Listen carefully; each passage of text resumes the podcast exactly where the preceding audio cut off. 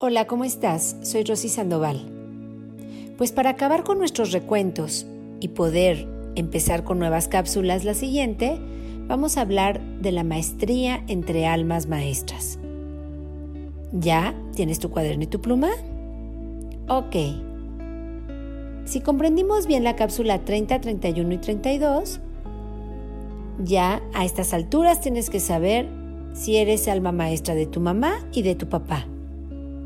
Ya tienes que comprender que lo que más te molesta de ellos, tú también lo tienes. Apunta en tu cuaderno. Soy alma maestra de mi papá o de mi mamá. Ahora apunta, ¿qué es lo que más te molesta de esa alma maestra? Y continúa.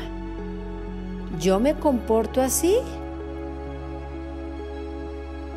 ¿Me molesta porque veo mi parte oscura en ellos?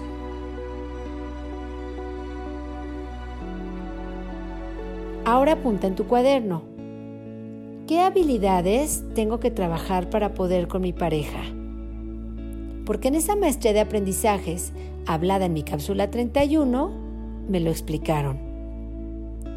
¿Con qué habilidad me ahorro problemas?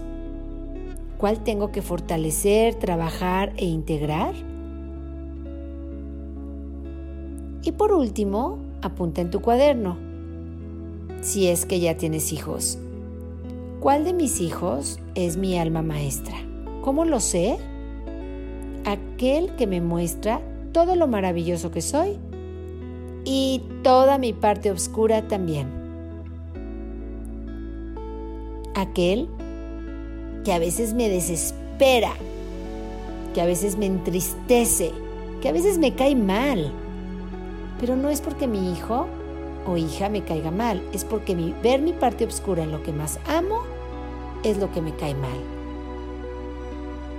¿Ya identificaste cuál es?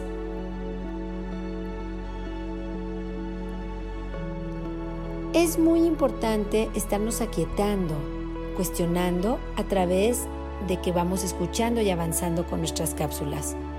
Este cuaderno que estás haciendo es una joya para ti. Y conforme te vayan cayendo veintes, velos apuntando en tus anotaciones.